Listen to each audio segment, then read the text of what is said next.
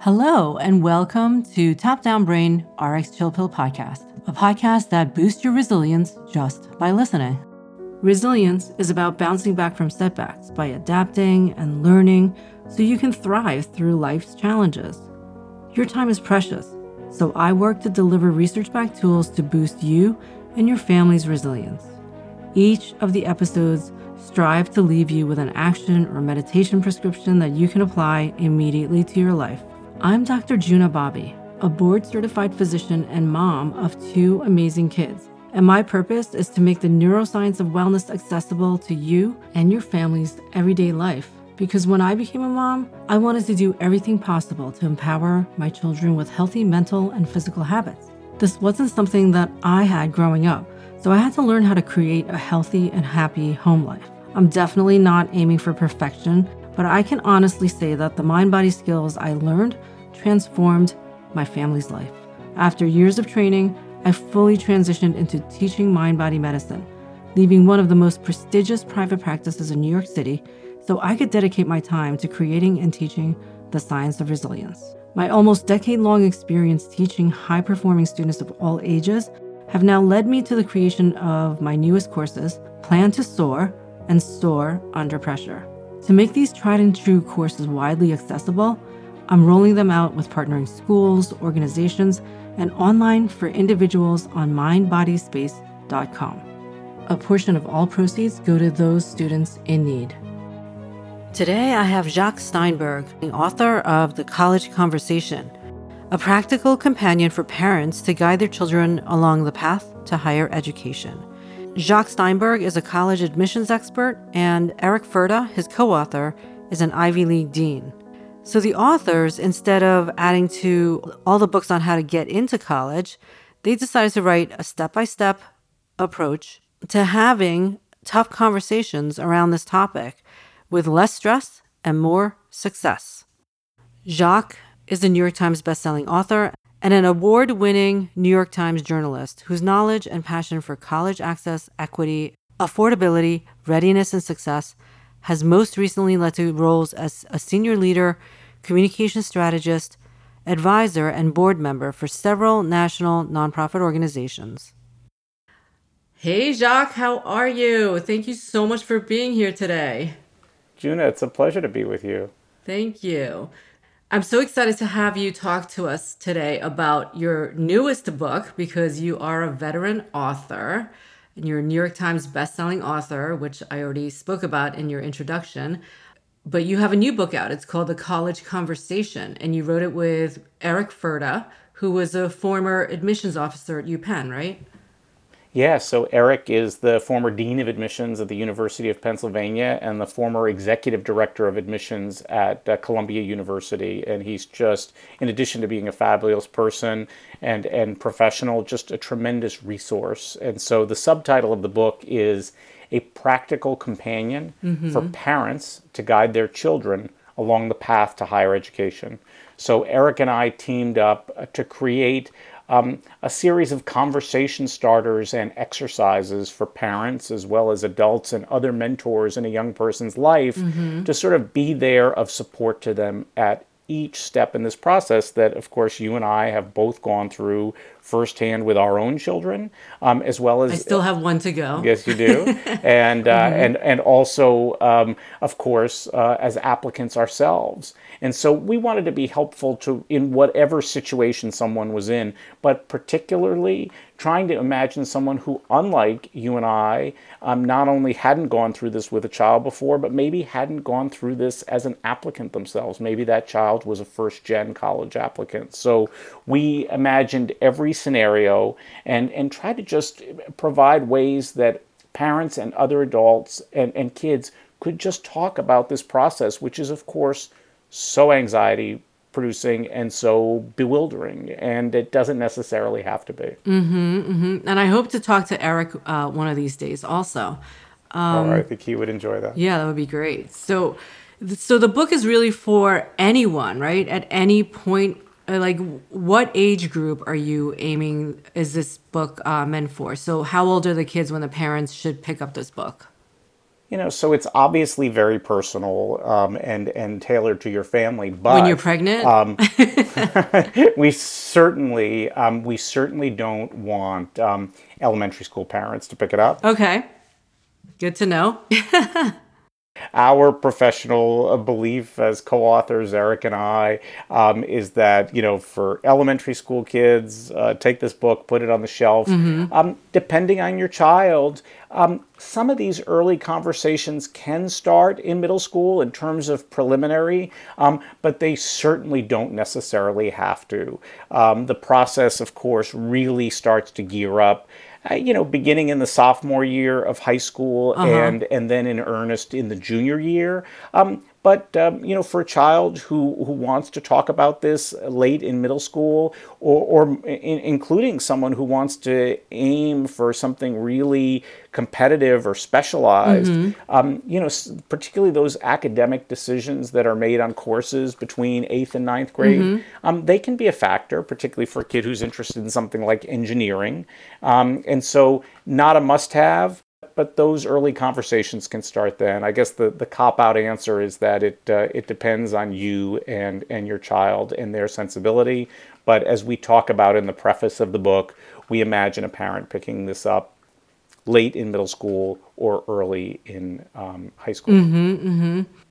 I guess I would have to add to that, you know, having been through this with a child who had a special gift uh, of music that he started very early in music. And i'm not i'm not saying that this book is geared towards that but i do think that it behooves a parent to actually notice if your if their child has a certain gift or certain propensity or are drawn to something. And that could start as early as elementary school you know Oh, absolutely. I mean, so there's there's the difference between the college conversation right. and and sitting down with your third grader and saying, "Okay, let's start your list." What I mean is like by 5th, 6th, 7th middle school, we had to pretty much decide whether he was going to continue sports or not. That kind of thing we did have to, you know, plan out a little bit. So I, I, guess that's a little different from what you're talking about in this book, which is basically just um, practical aspects of getting ready and and having these choices, right? Like there's so many choices. Yeah, and and certainly the book it talks about um, academic life and intellectual mm-hmm. interests mm-hmm. and inside the classroom but it, it spends quite a bit of time on outside activities and in particular um, gifts and talents and passions. And to your point, um, you know, for, for, for a lot of kids, we see elementary, middle school in, in terms of activities outside the classroom mm-hmm. as, as a period of sampling, of, of trying things on. What do you think? Is it, uh, is it sports? Is it music? Is it the visual arts? Is it, is it something else?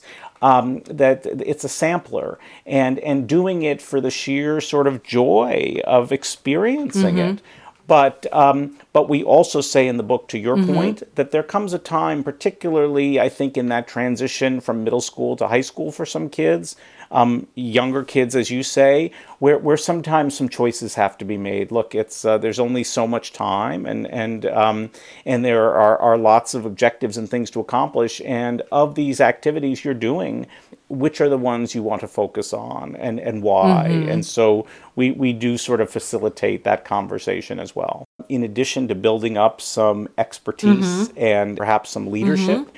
First and foremost that it that it's enjoyable, that it's satisfying, that it's engaging. And, and you and I are talking about sports and arts um, let's not forget uh, community service mm-hmm. and, yeah, that's uh, big. and, com- mm-hmm. and community engagement mm-hmm. and, and, and, and making time to give back to your community in some way and to others. Again, not because you think it's going to impress Eric Furda, uh, but because uh, but because it's kind of the right thing to do, and and it also feels good. Yeah, and uh, but then again, I have to add, I'm going to be the devil's advocate that it doesn't always feel good, and you're not always going to love things, especially if you're doing something at a, a higher level, right? just... Yep. No. No. Some. I. I that, that is a fair yeah. point. And, and please, throughout this conversation, be the devil's advocate.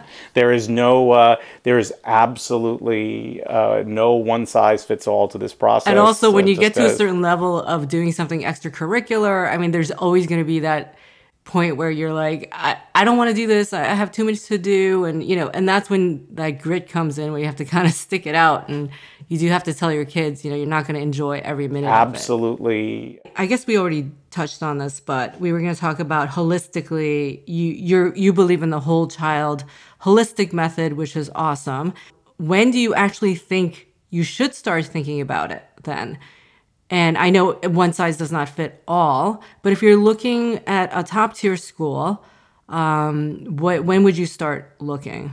Yeah, and and so one, I, I love the, your use of the word holistic, you know, sort of whole person, whole child, mm-hmm. because um, it maps nicely to the admissions process. So ultimately, mm-hmm. um, a young person who applies to college is going to be evaluated, considered in in all kinds of uh, ways. Uh, you know, almost a, a, mosaic of of sort of representations of who they are. Some mm-hmm. of them are mm-hmm. grades, some of them are test scores, some of them are activities. Um, what you write in an essay, what your teachers and counselors say about you, and that is known as the holistic admissions process, and it, it also maps to the, the, the holistic approach to sort of looking at a young person. So now we're shifting to actually beginning the college process. And in mm-hmm. the book, Eric and I talk about what we see as sort of five basic phases mm-hmm of conversation between young person and adult, and they are self discovery, mm-hmm. um, search, uh, the application, the decision, which is both the colleges make decisions and then you as a family make decisions, mm-hmm. and then really, really important, as again you know firsthand, as do I, um, transition through the end of the first year of college. Um, so, what period of time does that arc take? I, I mean, certainly we want those conversations to begin um, no later than junior year. Um, but for, for that child who, who wants to get going and, and is looking forward to, to looking at colleges, uh, maybe the you know checking out some colleges the spring of 10th grade or the summer of 10th grade um, know your kid. Is it uh, is that going to be overwhelming and stressful to them, um, or are, do they have the emotional maturity to to start uh, you know sort of embarking on that process? We try to to to provide some guardrails and and sort of ways to have that conversation to sort of make those determinations together. Mm-hmm. What do you think about the idea of you know nurturing that whole child first? and then really leaving um, choosing and making that list till very late because that's kind of the approach I was taking. What do you think about that approach? You know, I'd rather the child match the school than, for me personally, than to look at a whole bunch of schools and try to fit into a mold of a school that, you know, you might choose to be the one it all depends on your child, and I, I hope that answer isn't a cop out. But, but, Eric and I have a series of exercises uh-huh. that we sort of suggest you as a family go through either your child in conversation with you if they like, or in conversation with a peer, or another adult, or a counselor, or a teacher but regardless, to your point, we think there is some groundwork that should be undertaken before, uh, well before the building of a college list mm-hmm. and then getting on the road to take a list, mm-hmm. look. So, for example, in the self discovery phase, mm-hmm. we have an exercise we call the five I's, which is really um, just sort of having your child, if they're game, sort of look within mm-hmm. and um, and try to sort of articulate to themselves and hopefully to you or others what is their identity, sort of how do they see themselves, how do others see them, you know, in terms of intellect, how do they approach the acquisition of knowledge? Is that something that they find exciting and and engaging and rewarding? Um, do they sort of lose track of time when they do research and read? Mm-hmm you know, ideas is the third C. What do you think about? And, and what are some of the opinions you hold dear? Interest. What do you like to do with your free time? Inspiration. What motivates and, and, and moves you? Mm-hmm. Whom do you admire? And so that, that there's nothing in that exercise that has anything to do um, with getting in the car and, uh, and, and going to look at fill in the blank college. Mm-hmm. Similarly, there's a follow-up act, you know, exercise where we, which we call the the the four C's, mm-hmm. which are now it's the attributes of the colleges. Now you're getting a little bit closer. Now that you've got that hopefully knowledge of yourself, mm-hmm. um, what about the colleges? So um, what's the culture at that institution? What's its history and, and mission? Um, how does it resonate with your child, you know, as a potential applicant today? What, um, how is that mission evolved over time and, and representative on campus? The second C is curriculum, you know, beyond just majors and programs, or even whether certain courses are required. What's the what's the design and aim of the courses uh, that that your child might take over four years? Uh, really important C is community. You know, who are the people who make up the campus and what do they value? What's the vibe? How competitive is it? And then finally, conclusions, which is like what happens to kids when they graduate? Do they go on to grad school? Do they graduate? There are some colleges in this country where fewer than half of the kids graduate in six Oh years, if you can believe it. And and those data points are knowable. Mm-hmm. Um, so not only do they graduate, do they go on to grad school? Do they do they go on to the job market? And um, not not unimportant, were were they happy with their experience at that institution? And the fifth C, of course, is cost, and uh, and that's a big one Yeah. that we think families should talk about early because Uh-huh. Um, for some families it's not a luxury to to indulge all these other C's. That uh, that cost is going to be determinative. So our feeling in in the college conversation is that exercises like these, whenever they are undertaken, but certainly no later than um, the junior year, ideally, will will prepare students and, and families for the process of them, um, you know, starting to assemble a list, including in consultation with uh, counselors, and uh, and then ultimately um, setting about to visit. And and with any luck, as the pandemic continues to recede, more and more of those visits um, can be in person. Yeah, thank you. That's pretty comprehensive. And um, I think we are on the same page. You do uh, stress development of yourself first, you know, and then and then to and, look. and that- and yeah.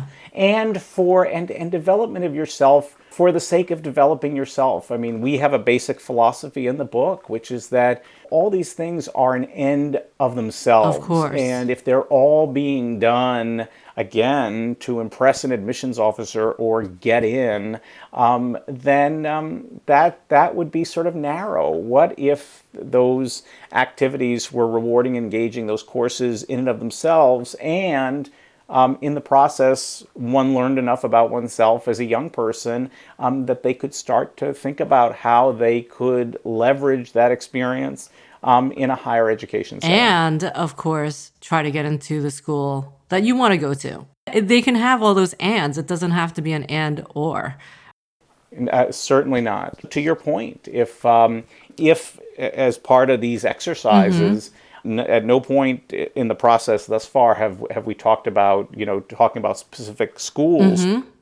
But if in the course of these exercises, hey, I'm looking for a really sort of selective, prestigious, you know, institution that uh, that just that happens to have a, a, a very uh, low admission rate, then um, you know, d- doing things like making sure that you're challenging yourself in your curriculum, um, not necessarily maxing out uh, to the point that you end up hospitalized, of course, but that there's evidence that you know you are seeking out you know at least some rigorous academic experience in your high school and challenging yourself and being successful in that setting. So um, I mean, I laugh, if- but honestly, what you said is um, kind of sad, but it's true. If you are, if you're pushing yourself beyond your limits, then even if you get to that place, maybe it's not the place for you, right? Because then it, it's not going to be your match. I I agree, and and but also for a number of years, um, the admissions process at highly selective privates emphasized, you know, max out on that rigorous curriculum. Just as just vacuum up as many of those APs as your high school offers. Mm-hmm.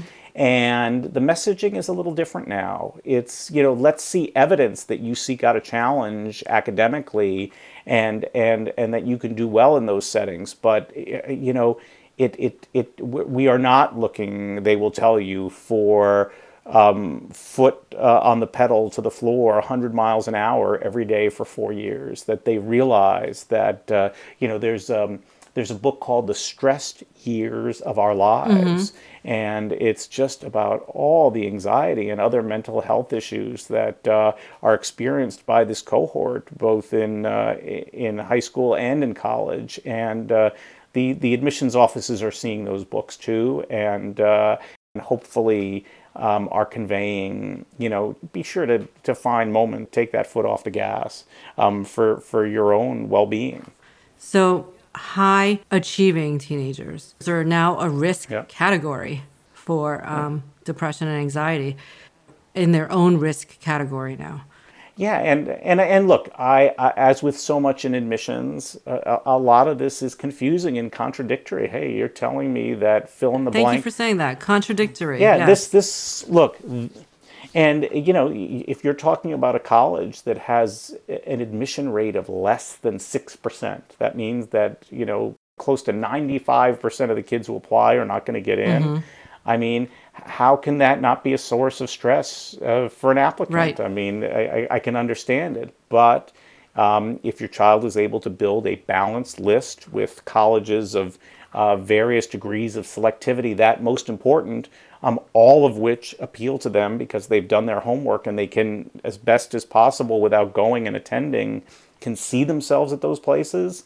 Um, that can be a happier experience, and it's it's really important to know that most of the colleges in this country accept almost everybody who applies. That uh, that the average admission rate uh, for colleges in this country is is over sixty percent, six zero percent. But it's I, I get it that there are uh, young people who are very interested in those four dozen or so um, highly selectives that turn away far more applicants than they accept. And so the you know one of the keys is to be realistic and uh, and to have balance and flexible. Be flexible in your mind. and flexibility, which is, you know, I would argue as a parent is, uh, you know, if you haven't learned that life lesson by then, um, maybe that's a good opportunity to do it. But um, you know, you talked about contradictory. Um, I would also say that um, you know nobody should enter into this admissions process um, thinking that it is fair. Um, that that's not anybody who's being honest doing this work would never, you know, fair would not roll off the the tongue, and that's because how could you possibly design a process that is fair? It it ultimately depends on your definition of merit, and if your definition of merit is you know perfect scores on the SAT or ACT, that's great. Um, studies have shown that those uh, exams can favor uh, students whose uh, whose parents are well educated, who come from high socioeconomic backgrounds, and as we learned during this pandemic, um, it can favor kids who have access to, to the test, which is not has not necessarily been easy this year.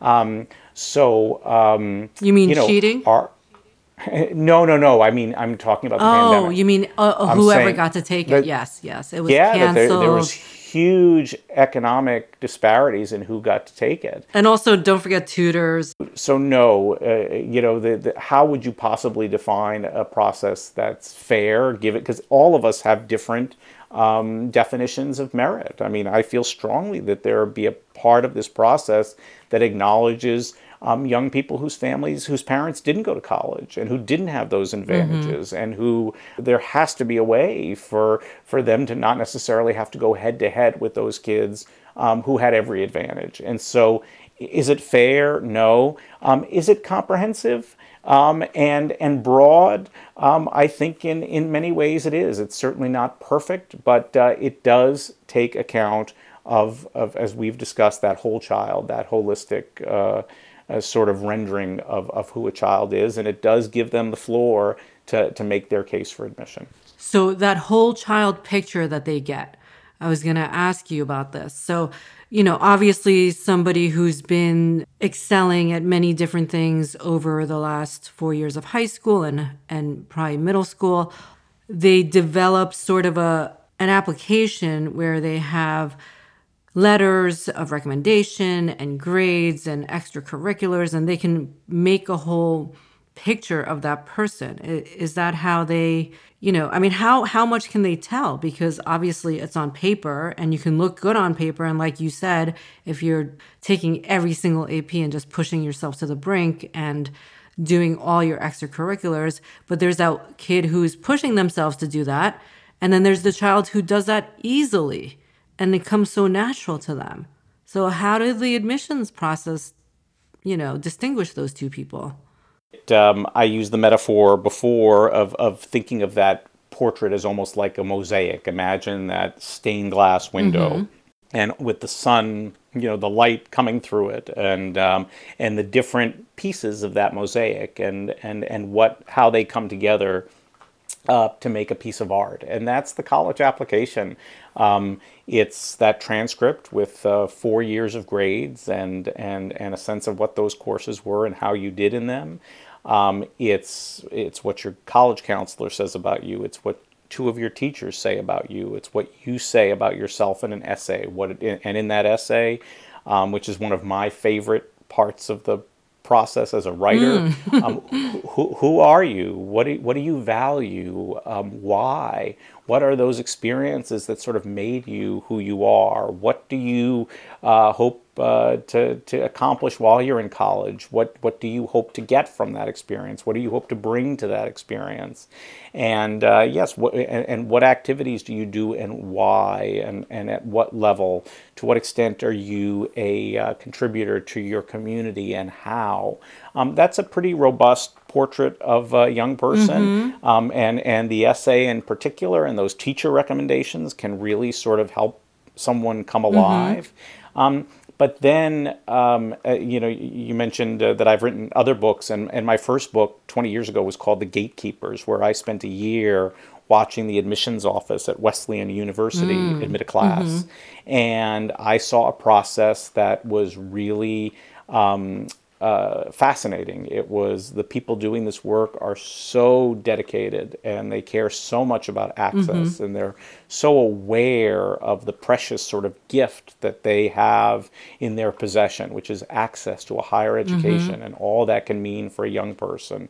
And so they look at all those elements of that young person and, and then they look at um, the community they are trying to build in their institution. Mm-hmm. And so they want that first year class uh, to be almost utopian. I mean, first of all, very practically, um, they they need a, a, a, cellist in the orchestra. They need a second bass person. They need uh, reporters for the newspaper, mercifully. Um, they need kids, as they see it, from all over the country and all over the world, and and kids from backgrounds uh, that are the first in their family to go to college, and and others who may have been uh, fortunate to be part of families that have going to institutions for generations, and um, and so they're looking for specialists and generalists and high flyers and and and maybe kids that had um, no small number of disadvantages, but uh, but managed to overcome those. And and so it's it's really really messy. Um, but uh, but every applicant gets the floor um, to make the case, and then these choices become, of course, imperfect. If it's at one of those institutions where the admission rate is in the single digits, uh, of course they could fill their class several times over with outstanding kids who would maximize that experience and do well with it this is a really precious resource, uh, at least at those highly selectives. Mm-hmm. And um, there's only going to be room for so mm-hmm. many. That process of selection is going to be uh, most certainly imperfect and unfair, but it will be thorough and comprehensive.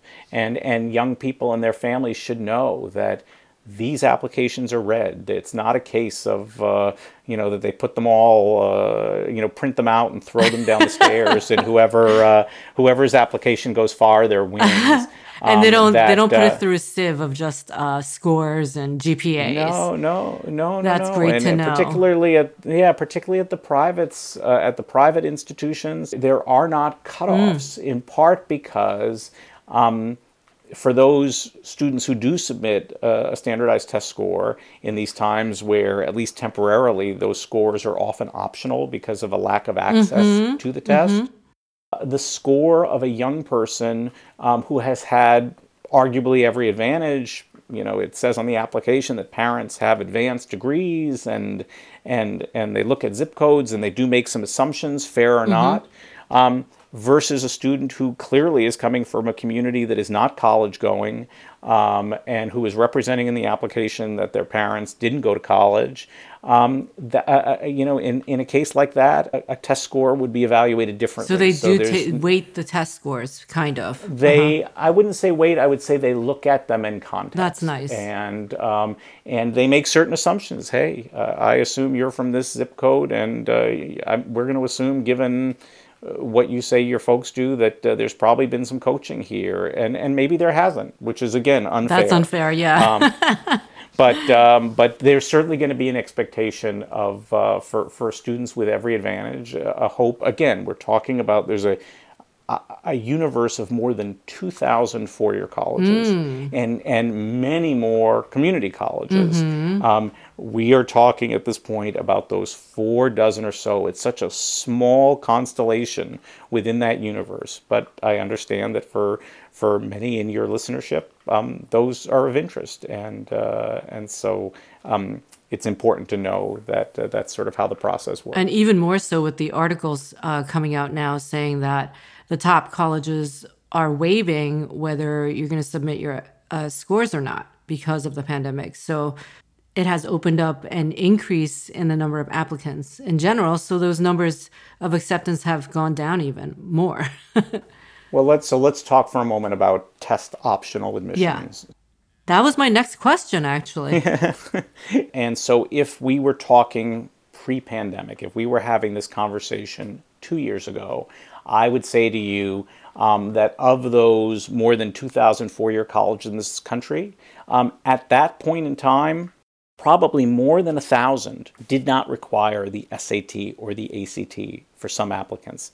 Think about that for a moment. There were over a thousand colleges in this country where you could build an amazing college list several times over and your child would not have to submit a standardized test score if they didn't want to. You know, I would probably encourage them to take the test as long as it, it wasn't too overwhelming an experience because at least they would have that data point and that option, but they wouldn't have to submit it. And think about for those kids um, who don't like tests, who don't test well, who, who frankly, um, you know, who are in that sort of part of the test taking universe that uh, may not do well through no fault of their own, but because of uh, lots of external circumstances, um, it's possible to go through this process even then without um, submitting those test scores. Did that include? Now the did that include like the top 50 schools that you're talking about? It it didn't include all of the four dozen or so most highly selective, mm-hmm. but you would be surprised at those that were in mm-hmm. there. So, for example, Wesleyan University, where I spent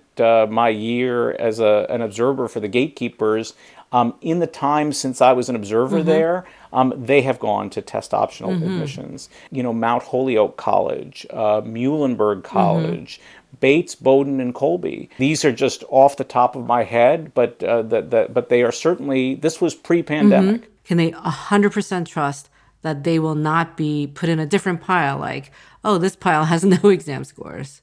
All I can tell your audience is that these institutions are adamant um, that when they say a standardized test score is optional, mm-hmm um, and will not affect uh, your uh, your application if you don't submit a score. That that won't be held against you. That they mean it when they say it. And but if you submit an awesome score, it will work for you, though. I mean, otherwise they wouldn't have take any scores at all. I'm playing devil's advocate again. Yeah, it's it's um, the the word is optional. So first and foremost, I belong to a, a, professional organization called the National Association for College Admission Counseling (NACAC). It's an organization of more than twenty three thousand admissions professionals, and and they've had. Um, petitions go around that mm-hmm. schools that are test optional have signed and they've attested um, we will not hold it against you if you don't submit a score. Mm-hmm. Now, your question is slightly different Mm-hmm. If your score is excellent, um, mm-hmm. by lots of different measures, and there's lots of different measures of excellent, but uh, let's assume that it's excellent, um, and and you want to submit it at a test optional institution, mm-hmm. that institution has said they will consider that score as part of your application. So um, the whole So hope it could work for you. the, there, there is certainly the possibility that it can work for you. What what really changed during the pandemic is that um, nearly every college that still required the SAT or ACT um, said during the pandemic, we are going test optional. There are so many kids having trouble accessing this.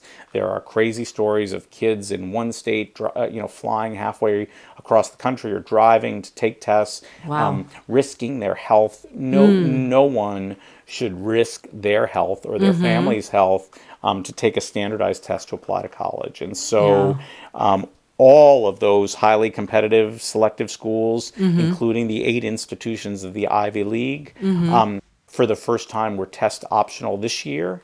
And many institutions have already said, though not all, but many have said for next for next fall, so for the students who are currently juniors, um, that uh, that they will be test optional once again because um, we're still not out of the woods with the pandemic, and there are still inequities and um, and issues. What are the chances that they're going to do away with it? I mean, there's been talk about that over the years, right? you know, I, I do believe that uh, some institutions will make these pol- these policies, test optional policies, permanent. Will will others seek to put the genie back in the bottle? We'll see. I mean, the colleges will tell you. Some of them will tell you that it's a helpful piece of data um, in in sort of putting a young person in context and and and also in predicting perhaps how they might do in the first year. So there are some institutions who like them.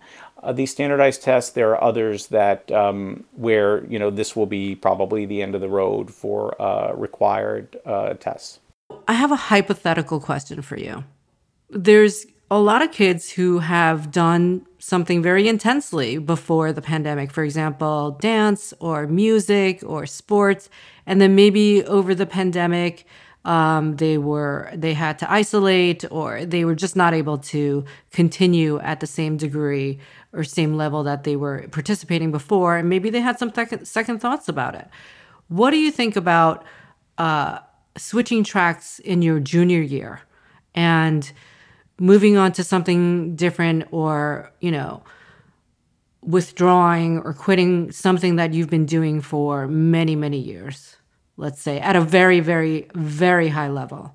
Do you think that that would affect you or would you say like stick it out if you can or would you say you know let's do real soul searching and see what it means to you and why you're why you're changing i i like both of those answers so maybe you can weigh in on which one you like better Well, there's so I would separate it into two parts. The first is, you know, I, I, it's a natural question for many people in your audience, particularly those who are parents of juniors. What is an admissions officer going to think of fill in the blank extracurricular development as a result in part of the pandemic? So let's set that aside for a second. All kinds of activities uh, have been interrupted and momentum lost um, and, and inability to do things um, as a result of the pandemic. And, and to your point, I'm sure in many instances it's, hey, wow, now that I'm not doing that, um, kind of like that I'm not doing that. Or, gosh, I, I lost so much ground in fill in the blank sport i worry about being able to get back to where i was. And or but as you say maybe this was a moment for reflection. So I, I think the more important question is for for parents and other adults to work with young people to sort of um, ask those questions and and frame them and and and let them know that uh, interests change and and and people change and priorities change and and are you doing this for the right reason uh, whatever that might be or is there something else sort of underneath it? But first and foremost um, thinking of it in that context. Then um, after having that conversation think about well what you know this is an admissions process that at least prior to this year has prioritized uh, activities outside the classroom. And the reassuring thing I can say to your audience is that these admissions officers live in the same world we live in. They know that life in every way got paused for the last 12 months and that uh, students' ability to do activities outside the home and in school suffered terribly. Whatever your story, um, whatever happened, uh, whatever you weren't able to do, whatever you chose to no longer do, um, I, I, would say there's going to be understanding and and just the sort of communicating and messaging of that is going to be critical. Also, if you had that soul searching moment um, that you no longer wanted to do X, um, did did you pivot and, and pick up why? And uh, and and and how did that experience go? And what did you learn about yourself? And and, and so it's all sort of what you take away from it. But uh, uh, there are a number of families particularly parents and juniors that are worried about extracurriculars. And I would say at least as far as the college process is the the colleges get it.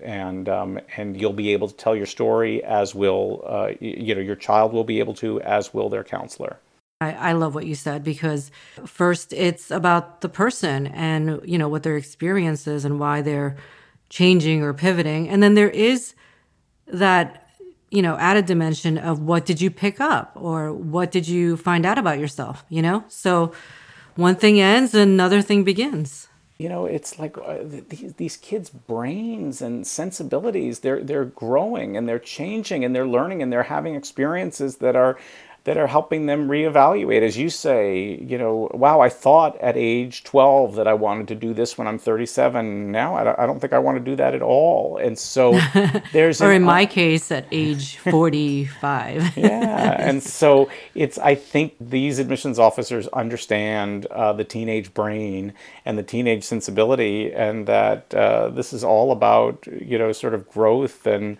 and and maximizing gifts and talents and engagement and and that that's uh, that's a moving target. And and any admissions officer who didn't sort of get that you know I'm not sure that that's a an institution that your child would want to be at but I can assure you knowing these folks, having been talking to them for over 20 years, they're all about the understanding of a young person and growth. Mm, and uh, that's good to know. Yeah, mm-hmm. yeah. I mean, it's a self-selecting group that does this work. That sounds like amazing work. I would love to do that work.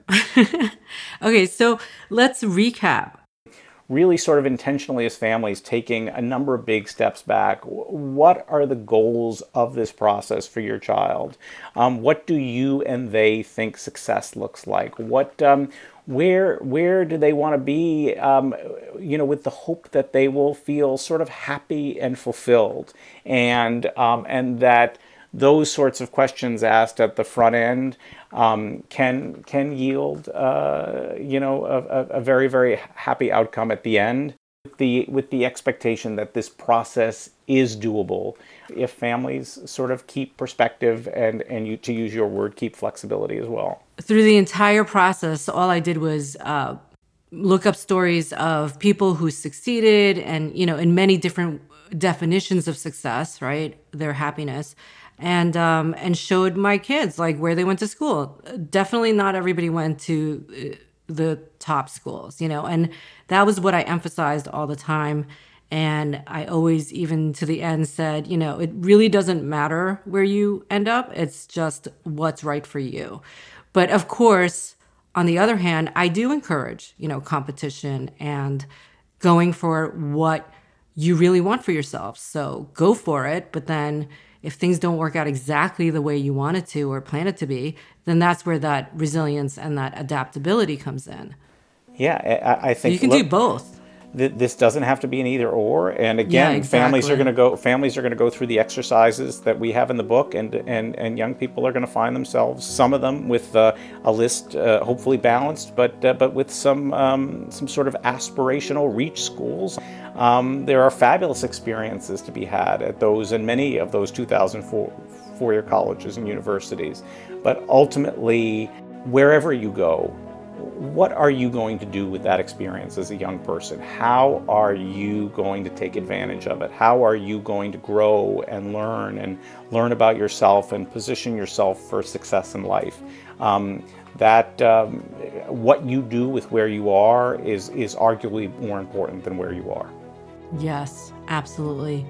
Thank you so much for your time, Jacques. I'm so excited to have this conversation, and I'm so grateful that you and Eric Furda wrote this book, The College Conversation. Thank you, Jacques. Thank you, Juna. Great questions. Jacques Steinberg is a college admissions expert, and Eric Furda, his co author, is an Ivy League dean. And you can find out more about the book and about Jacques on jacquessteinberg.com, and the link will be in the show notes. You can shape the content of this podcast by letting me know what topics or questions you'd like to have addressed. Just go to mindbodyspace.com forward slash podcast to opt in. When you opt in, you'll get extras from episodes like cheat sheets, worksheets, and special tips just for our newsletter subscribers. You'll also get information on our neuroscience powered planner and online courses Plan to Soar and Soar Under Pressure for kids, parents, and educators. Please share this podcast with anyone who believes in the scientific method and are curious about natural ways to boost performance, health, mental, and physical resilience for themselves or their kids.